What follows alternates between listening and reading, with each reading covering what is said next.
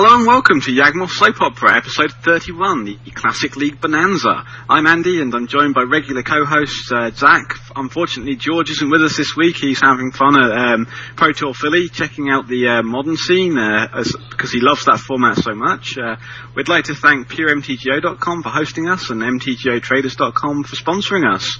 Uh, packed agenda again this week, guys. We're going to be having a look at the Player Run League by MMOG, uh, having a look at some of the decks that are doing well in the event and uh, pulling out some deck techs for you, going over four decks that have caught our eye this week. We're then going to be having a look at how uh, how Zach's been doing in the league, and uh, he's got some videos up in the forum. So I encourage you to click on the click on the article and jump on in and watch those videos. We'll be talking about the the latest mechanism from Innistrad, and we'll be looking at some uh, new tech from a card spoiled in in the new upcoming set.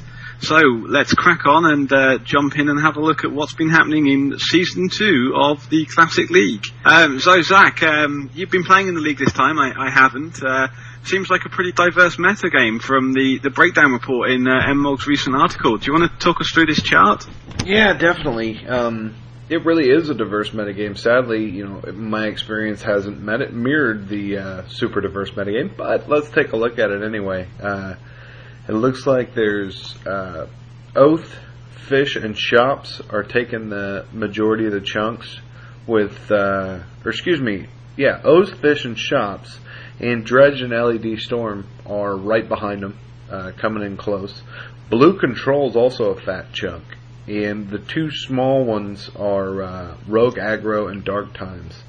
So if you look at it, the evenly split ones are Fish with seven, uh, Blue Control with seven, and Shops also have seven. Now these are pretty diverse decks, so it's kind of it's kind of pigeonholing them to call them, you know, a certain type. I mean, even shops have different types with the slash panthers and the metal workers and more creature oriented, et cetera, et cetera. But they're all shop, shops at their core. Same with blue control. I mean, you're going to have some gush decks, some uh, just some general blue utility decks, decks that are meant to fight the metagame.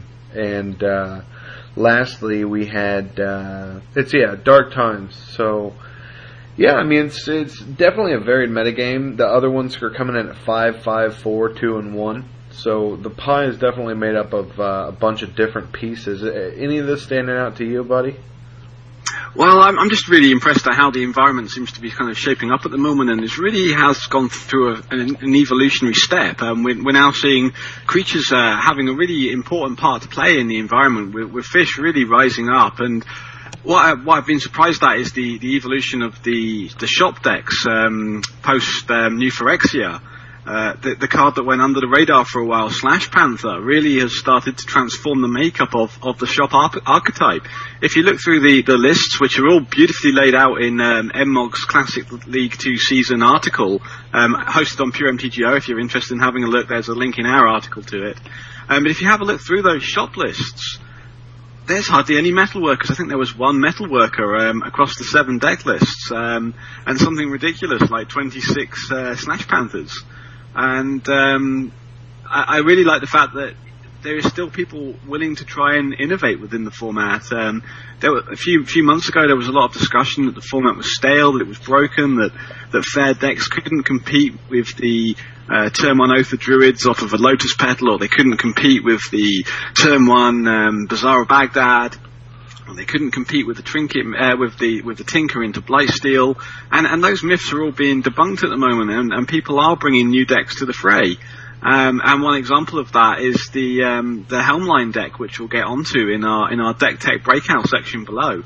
Um, before we get down and have a look at four decks, which have caught our eye as being slightly unusual or slightly innovative, um, we should have a look at how the how the metagame has shifted um, from season one of the league to season two. And this this chart was put together by MMOG again in his article, and um, we, we've borrowed it and referenced it for uh, been able to show you guys. So you'll see that Oath is um, slightly underrepresented, and that, that parallels with what we've seen from the daily events recently. And um, I think it was Whiffy that mentioned last week that the Oath is slightly off the radar, um, which is um, perhaps a little unusual when you consider the, the rising prevalence of um, creature-based decks, um, which make the triggering of the Oath a lot more viable early on without the need for an orchard. Um, the downside, I guess, is that a lot of these fish decks um, are packing the hate bears specifically to go after the the artifact um, and enchantments that are prevalent in the environment. Um, we're seeing an, upsurge in fish, and uh, shop and blue base control are pretty much staying the same. Um, dredge got a recent surge, and that could be as a result of um, a dredge deck winning the the vintage champs and. Um, LED Storm, um, an expensive deck normally with Lion's Eye Diamond, um, has also seen a sharp uh, increase um, with four people playing playing it in, in the league this time round. Um, so we're not going to look at which decks have been doing well in the league. Um, I expect we'll do that next week once um, more games have been played. I think we're into round four now. Is that right, Zach? Uh, yeah, I think we're just finishing up round four. Um, cool, cool. So um, we, have pulled out four decks for you, and uh, we're going to take two of them each. And uh, Zach, you're going to lead us in, I think, by having a look at this uh, Glow Rider deck. Yeah, so one of the newcomers on the scene, uh, Animosity MOTL, has been really, I guess, championing championing this deck. And this deck is a green white hate bear deck. I mean, that's really what it is. It's all, you know, two X creatures and it's kind of interesting in the way it functions because two of the decks we were just talking about, Shops and Oath, are attacked so vehemently by this deck it's not even funny. Uh, eight main deck super hate cards in Pride Mage and Leonin Relic Warder. Not to mention, for Shop specifically, he has Kataki War's Rage, which are no joke. And he's running stuff like Path to Exile, which really kind of preys on the other creature decks in the format. As far as his lands package, he's running just a lot of denial. You know, some of the creatures that he's popping out are like Elvish Spirit Guides, which ramp him in mana, along with three Lotus Petals. And that, in some ways, is to number one, power out stuff quicker than it should be powered out. Like, uh, for example, the Aven Mindcensor is ridiculous against a lot of the blue decks in the format. But all the land destruction in this deck is ridiculous. He is running eight main deck uh, land destruction with one strip mine, three wasteland, four GQs, the ghost quarters. Um, he's also running a card that you know for the deck that I've been running and I've been talking about lately. Really, just is the bane of its existence, which is Karakas. Um, in response to a show and tell, in response to an oath, uh, a lot of the creatures that are coming out are legendary. Mostly Emrakul is what it screws with the most, in my opinion. But it, it's a strong card. And uh, all these cards have their own function. I mean, Gaddock Teeg, shutting off stuff in Tezzerator, and stuff like Gush is pretty good. So that that kind of stuff. Ethersworn Canonist stops the Storm decks. Glow Rider does like a pseudo stacks impersonation, and you know the sideboard. It, it's really there to mess with the decks that you might have a little more need to uh, put the clamps down on, like Four Nature's claims for Oath, and uh, probably for for the shop decks as well. I'm not very sure, but Wheel of Sun and Moon for Dredge, Relic of Progenitus for Dredge, and I would say Mental Misstep, which has been a key player in all my matchups with Dredge. So I like this deck a lot. Well, what do you think about it, Andy? Well, I'm, I'm normally a type of uh, classic player who enjoys playing the, the power decks and, and doing broken things, and very seldom do I sit on the other side and try and disrupt that package of brokenness. I've tried playing sharp with its disruptive effects, and I, I I just don't like that kind of style play. But this kind of deck does appeal to me, and I think I naively assumed it would be uh, an easy deck to pilot. You lay a few land, you slap out a creature, you disrupt your opponent, and then you uh, you beat down. When you actually start to play with a deck like this, you realise that the decision trees are are quite uh, quite intense, and making the right play and making that tight play that's going to really disrupt your opponent is absolutely critical because the format is so powerful and so busted. If you don't get the right creature down at the right time, or if you don't attack their mana when you should be, um, there's a good opportunity that your opponent is just going to simply untap and do something completely broken that you can't touch. So when when you're shuffling up a deck like this and you fan open the seven cards, you've really got to have a, a clear idea of what your opponent is going to try and do and understand which of your cards are best positioned to come down and attack that game plan. And sometimes the, the turn one play might be just to set, sit there and, and wasteland their, their only land. Or it might be to kind of, as, as um, Zach said, uh, pitch uh, an Elvish Spirit Guide onto the table and, and slam down an early creature. So I think I think this is um, a deck which is, as Zach said, set up to really attack the the kind of historical pillars of the format, and it will be very interesting to see how it competes as as the environment shifts and we start to see bigger beaters which aren't so concerned about the disruptive packages that these creatures bring to the table. Um, and again, the the sideboard looks looks pretty solid. Um, he appears to know that his biggest threat is is Dredge, and uh, is prepared to to kind of pack the pack the hate for that. And um, I, I, think this is a solid deck, and I think other people will start to pick it up. And it's obviously had a lot of thought with the with the Karakas there. Zach wasn't wasn't it a game against you that forced him to kind of consider Karakas and bring it into the list? Yeah, we uh, we play tested a lot when I was first really starting to play with the uh, Shoth build that I've, I've been piloting, and he uh, he kept losing to Emrakul, and he we we kept talking about it, and he's like, God, I don't know what to do. And one day he showed up with Karakas and kept bouncing it, and it was like the worst thing ever. It was like Jace, but better than Jace. I everyone knows my disdain for Jace, but you can kill that with a Dragon's Breath eventually. You can't do anything against the Karakas except, you know, Pithing Needle, as you guys say, or uh, Beast Within. So the the other thing to keep in mind though with Karakas is I think it allowed him to be a little bit more exploratory with running more legends because you'll notice he runs six main deck and three of each of Gaddock Teeg and Kataki Wars Rage. And bouncing those back to your hand could be a pretty big deal, especially if you're playing against like Oath and you want to have something down for a, a defense, and then you pop it up before your his turn.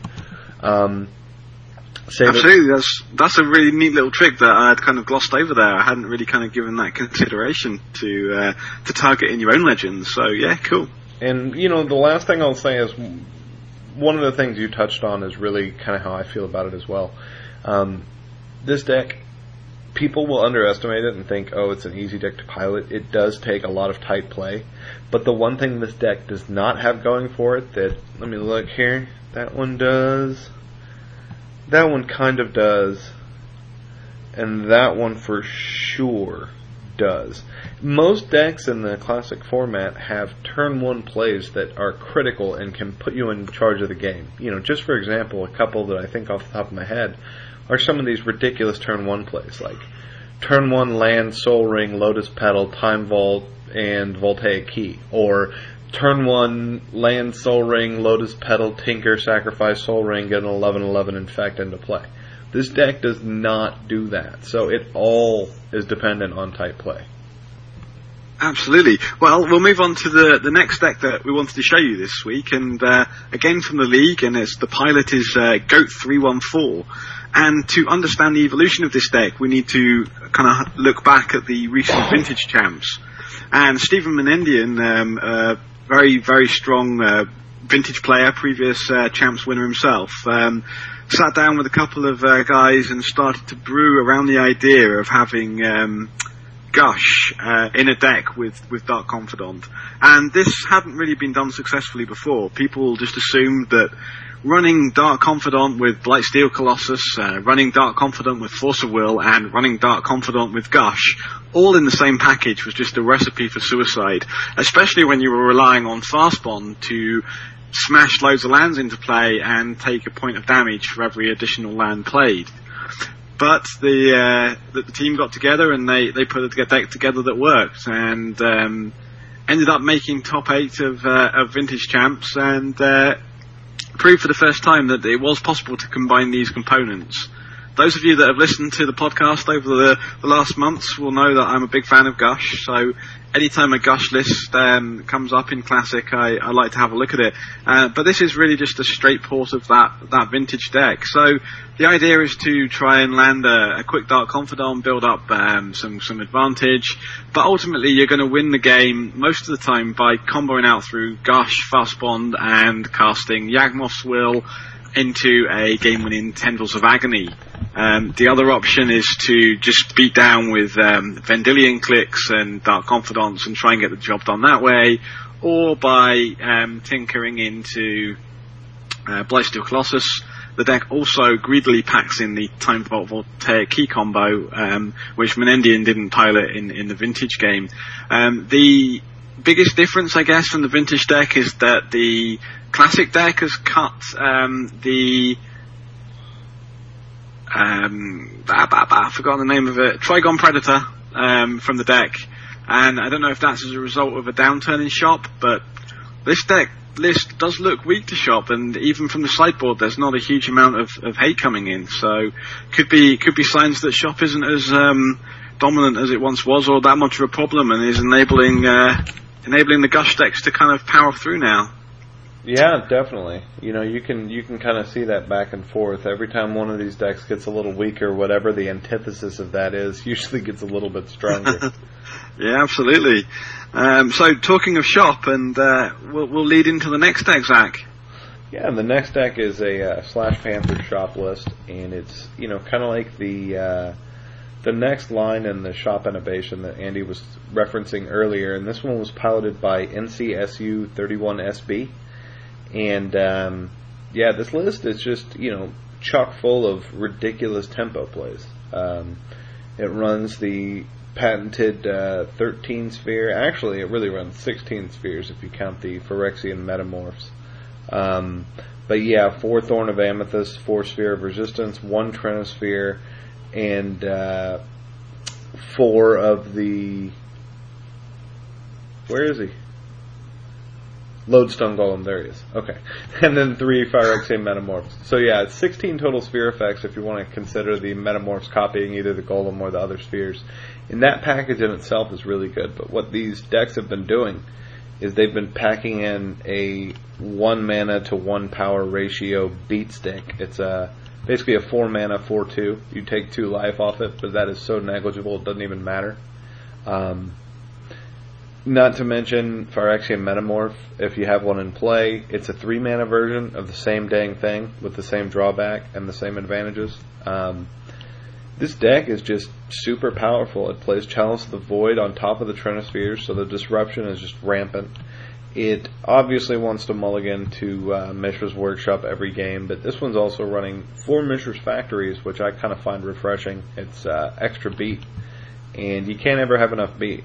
But this guy's also playing some some random singletons here with the Steel Steel Hellkite Wurmcoil Engine and uh, the Precursor, the singleton, which I actually like the Precursor the most out of those cards because in Classic there's not a ton of removal, and it just seems good. You know, nine power for five mana is pretty decent.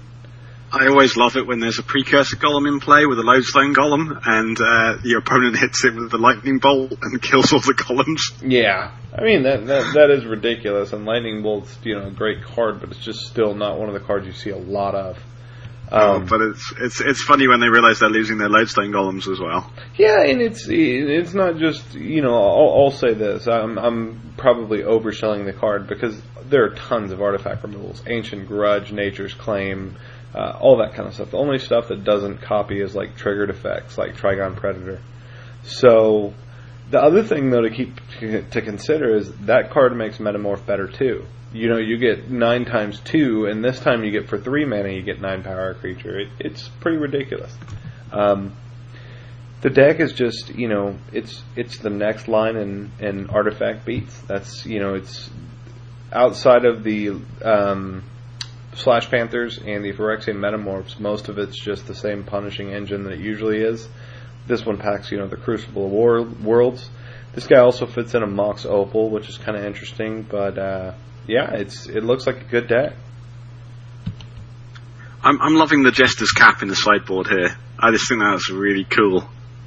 Yeah, Jester's Cap can be a pretty good card. Um, it can completely neuter some decks, like some of those Storm decks. But you know, to be honest, Storm I don't think is the big problem. What Oath would probably be the biggest. Yeah, I mean it rips out the kill the kill condition from the Oath deck by just removing their three Oath targets. Yeah, definitely. Uh, seems pretty legitimate to me. Yeah. So yeah. Anyway, the next deck that that caught my eye um, was a, a very uh, interesting little brew from a guy that I've not seen in and around Classic for a long time. Um, his name is Ilskin, and um, a very talented pilot, um, from what I recall. But he's brewed up a deck here, which is um, Helm of Obedience and Leyline of the Void. So the combo has been around for eons. Um, the idea is that Leyline of the Void means that the cards don't go to the graveyard, so that when you trigger Helm of Obedience, um, you basically just end up milling and winning the game. But um, coupled with this package uh, is some really nice interactive creature beatdown. Um, we've got the the Bloodghasts, um, which are recursion, and every time you lay a land, uh, you bring it back from the graveyard. And there are multiple ways of sacrificing that to to gain the incremental advantage. One of them is Skull Clamp. So Skull Clamping the Bloodghast, sending the Bloodghast to the graveyard, playing a land, bringing it back, and reclamping it is generating huge amount of card advantage and it's cycling through your deck to get to these combo pieces to try and win as well. Um, a couple of Dark Confidant again to draw cards and give you advantage. Um, a random Katagi's War Ra- War's Wage. Um, and then we've got three cards, three, co- well, co- three copies of one card, which I don't remember seeing in Classic before, and that's Stronghold Assassin. Uh, so this is a little creature guy that enables you to sacrifice a creature to destroy another one. And with the recursion of the Bloodghast again, um, there's a lot of synergy there, lots of interaction, great stuff. Um, coupled with the deck is also a disruptive package, uh, managing to squeeze in four Thoughtseize um, to try and disrupt some of the combo decks, or to try and prevent um, some complete brokenness from from some of the the gush decks. And then we've got um, Smallpox as well, which seems highly relevant in a metagame which is shifting more towards um, fish-based decks. Stripping out a creature, a land, and a card from their hand uh, seems pretty solid to me. And uh, we've got the ever-present uh, Necropotence with the four dark rituals to power it out and go go busted on turn one. Um, so I love this deck. Um, the fact that it's running Leyline of the Void main gives it some some great action in game one against Dredge, which decks often lack. And uh, sideboard's pretty spicy too, running uh, one of Zach's favourite cards for Classic, which is Balance. And again, that seems um, extremely legitimate in a format which is shifting towards uh, having creatures to fight with. But he's also bringing in Diabolical Edicts as well. Um, the final card worthy of note in the sideboard is the three Sorrentis, um, again for the shop matchup. So I think this is a pretty well thought out deck. There's lots of interesting synergies and interactions, and at the heart of it, it's uh, a combo deck which can go busted and go broken very quickly. So uh, that's that's all I have to say, but I think it's pretty cool.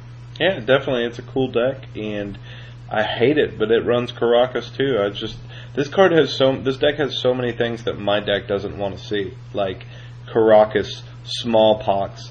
Uh, you know, the Sacrament doesn't scare me as much because I have four of almost everything. But uh, Leyline Helm of Obedience is pretty wicked. The Skull Clamp Bloodghast is just ridiculous card advantage. Not to mention, uh, the one thing that I'll say is you just said a creature. The one drawback to Stronghold is it has to be non-black, but um, it does kill Emrakul, so that is pretty scary too. Yeah, absolutely. Um, and, but when you look at the, the, the, the creature targets in the format at the moment, uh, the non-black is is fairly negligible. Yeah, definitely. The only big card it doesn't kill is uh, Dark Confidant. Yeah, definitely. So uh, you've been playing in these events, Zach, um, and you've been running your Shoth deck. How's that been working out for you? Well, it's been pretty good. Um, I played my first two last week, and I ended last week at 2-0. Uh, round three, I got matched up with uh, the Magic Man 22, and really, I was super excited about the matchup because it's goblins, and it's way too fair to beat a linear deck like, you know, ridiculous oath or whatever you want to call it. I mean, it's just crazy. You get a 15-15 into, into play. Good luck with goblins, but as fate would have it, I. Um, I was blessed with a mulligan to four in game one and a mulligan to four in game three. Ah, it's just rough, buddy. Yeah, I mean to to top it off though, the the really sad part is if you watch three, in game three, I had I, I like brainstormed into the perfect brainstorm. End of his turn, or excuse me, I, I don't know exactly when I brainstormed. You're gonna have to watch it to to check, but I brainstormed into Channel and Emrakul, and I was getting ready to go off and only thing he could have played, he also mulliganed to four, strangely enough. The only thing he could play to stop me was Thorn of Amethyst, and he played Thorn of Amethyst. Oh, and it was, it was just brutal. But um, round four, I got to play uh, another really talented clanmate, uh, the Wild Dog, a guy who's 4 0'd a bunch of events. He's really a good player, and uh, he was playing almost the exact same deck as Backgoods. I mean, it might be the exact same deck. It was so familiar and similar, but he's a super solid player. I think he and Backgoods played the round before this, and um, yeah, the, I got to be honest. If you're going to watch any games this week, these are the games to watch because these were epic. Game one, um, I tried to race him. I mulled to six, and he he just he's dredge. I mean, he got a Bazaar, and then he got another Bazaar. I was like, what are you going to do? Um, game two was wicked sick. It was one of those hands where if you watch it, I, I, I had my mouse button on the yes from Mulligan, and I was sitting there saying, yeah, I can't take this because it doesn't have a Leyline. And then I'm like, you know what? I might be able to race him. And I played the, uh, I had a mystical, a mystical, and a Emrakul, and uh, also a mental misstep, just in case he had any tricks like a noxious revival. I think I had a misstep too, and uh, I did a turn two channel bam, and uh, it was just enough. He got to dredge his Bazaar once, and it was the scariest dredge I've ever seen. You'll you'll see in in game two there, it was like he clicked Bazaar, and the first card was Ichorid. I'm like, oh, that's bad.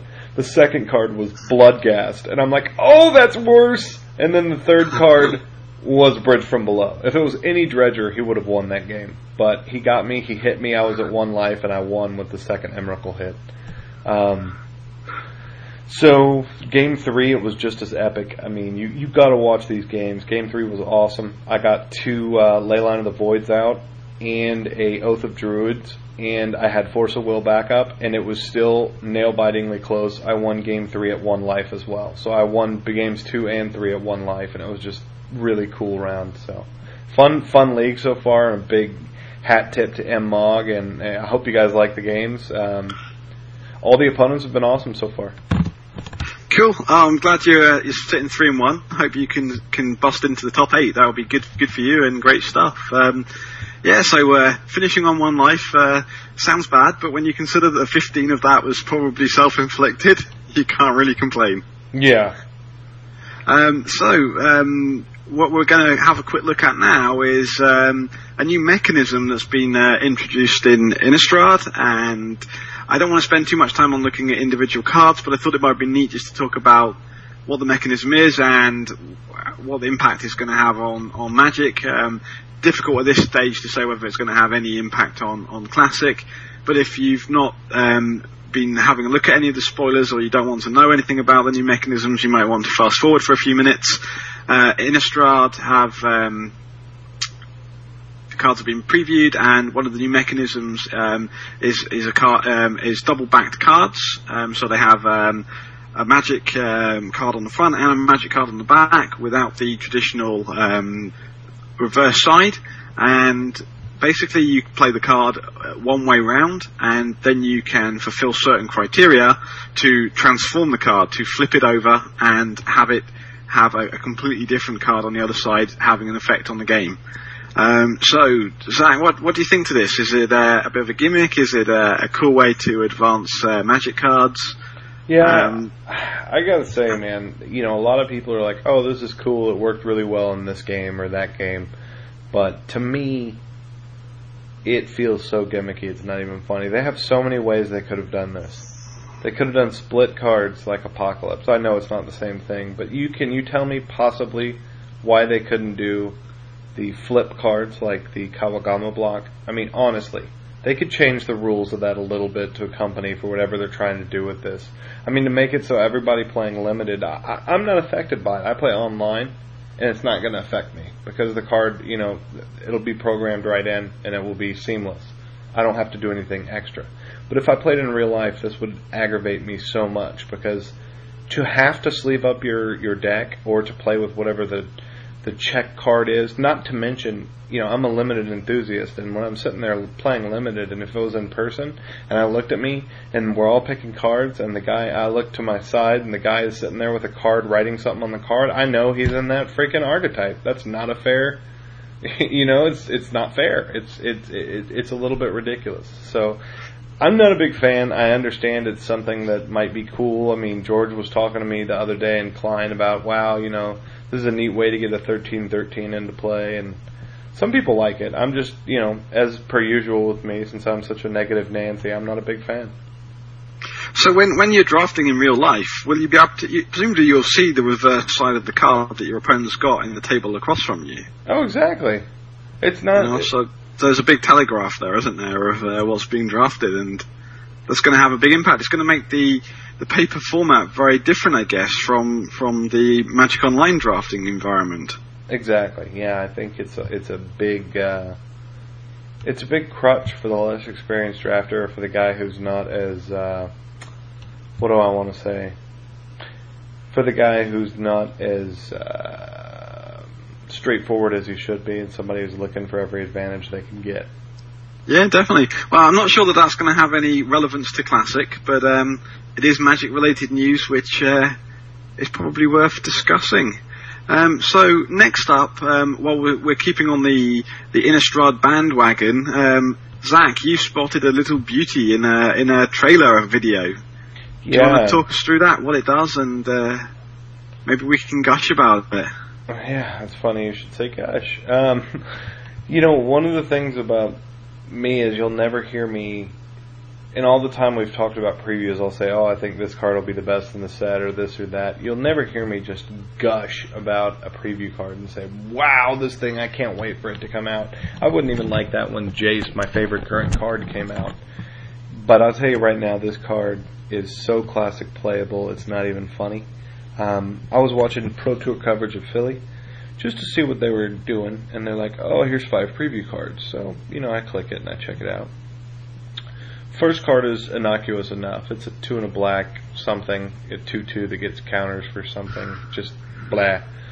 The second one, I could not. I, I like paused the video and rewind it, rewound it because I couldn't believe it.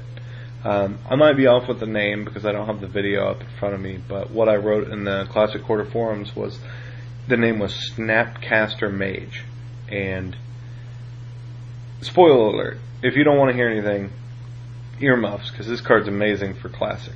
But if you're still there, um, it's Snapcaster Mage. It costs one and a blue.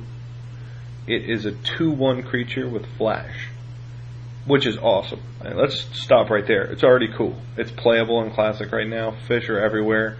It's a fast card. You get it on the table. It pitches to Force of Will. It's you know it's probably not going to be main deckable just because of that. But this next ability just puts it over the top. When Snapcaster Mage enters play, target instant or sorcery card in your graveyard gains flashback. The flashback cost is equal to its mana cost. So,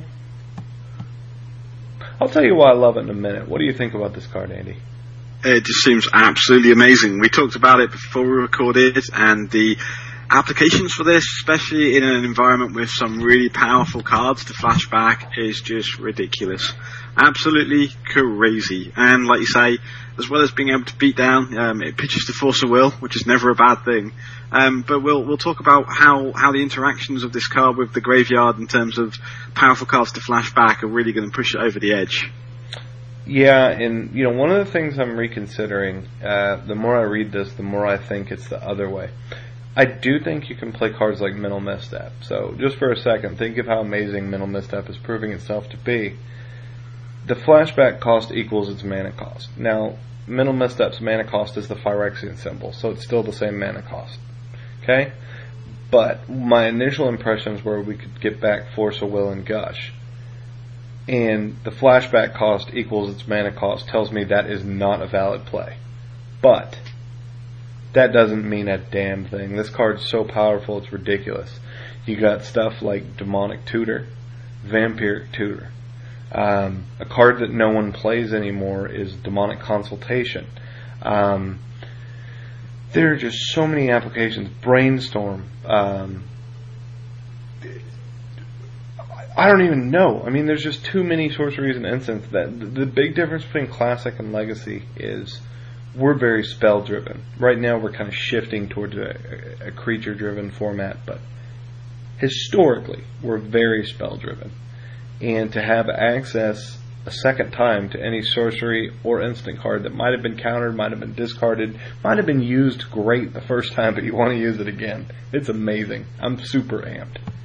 Yeah, I mean, if you get your Yawgmoth's Will discarded early on, and and you need that as part of a storm combo, or you're you know, just wanting to re- get a bit of recursion going. Yeah, there's other ways of getting cards back, like Noxious Revival or Reclaim or Regrowth, but um, that the other advantages of this being able to beat in or, or f- sack to force a will make make it a really viable way of, of bringing back those those those cards that are going to enable you to go busted in the turn. Yeah, and you know some of the other parts about this card is, and this is kind of what makes it so different than other cards. I was thinking about this, and I really hadn't talked to anybody about it yet, but I guess now's a good time. You can literally throw this into a storm deck even after sideboard, and at its very worst, you can replay Dark Rit- Dark Ritual for zero mana and an extra storm count. That's at the very worst. At its best, you can play some of your most broken spells. You can generate a ton of mana. Use your tendrils early. Having one tendrils means so much less now. I mean, who cares? You can play it again, even without Yawg Will. It's it's so cool. It's it's an awesome card, and I, I I honestly think it will see play in at least Legacy, um, in some kind of deck. Someone will will make a way to play this, and I definitely think you know the main thing they were talking about it in the video was in Standard playing cards like Preordain, which is so popular right now, over again, is a big deal. and it's going to potentially be huge in, in vintage. Um, the ability to replay uh, Ancestral's Recall or Time Walk is huge. Oh yeah, it's no joke. And you know, that's we only think of those two because those are the spells that we don't have. The ones that I mentioned already: Demonic Tutor, Tinker, Yawg Will, uh, Vampiric Tutor. God, it's it's it's ridiculous for two mana. I mean, this is not an expensive card, people. And it's rare, so hopefully it won't cost too much as opposed to if it was a mythic. Oh, this is yeah. I could yeah. This you know you know the closest thing I can think of would be like a Lotus Cobra. No idea why that was mythic. Yeah, no, it was just uh, mythic for the sake of making Moxie money, I think, being the skeptic that I am. Yeah. So um, that's pretty much all of the content that we have uh, have for you this week. Um, hopefully, Zach will be, uh, George will be back with us uh, next week, and uh, the league will keep rolling on, and hopefully, we'll get some daily events to fire. Um, but once again, we would like to thank uh, PureMTGO.com for hosting us and MTGOTraders.com for sponsoring us. We welcome feedback on the podcast. Do you like the way we've changed it up? Um, give us any suggestions for classic relevant topics you want us to cover. If there's any special guests you'd like us to see, um, let us know and we'll do our best to try and get them on. Um, you can contact us um, via Twitter or via email with our relative details um, in the article below. And uh, that's everything, guys. So we'll uh, we'll see you in seven. See you in seven, guys. Keep playing those spells, man. See you soon.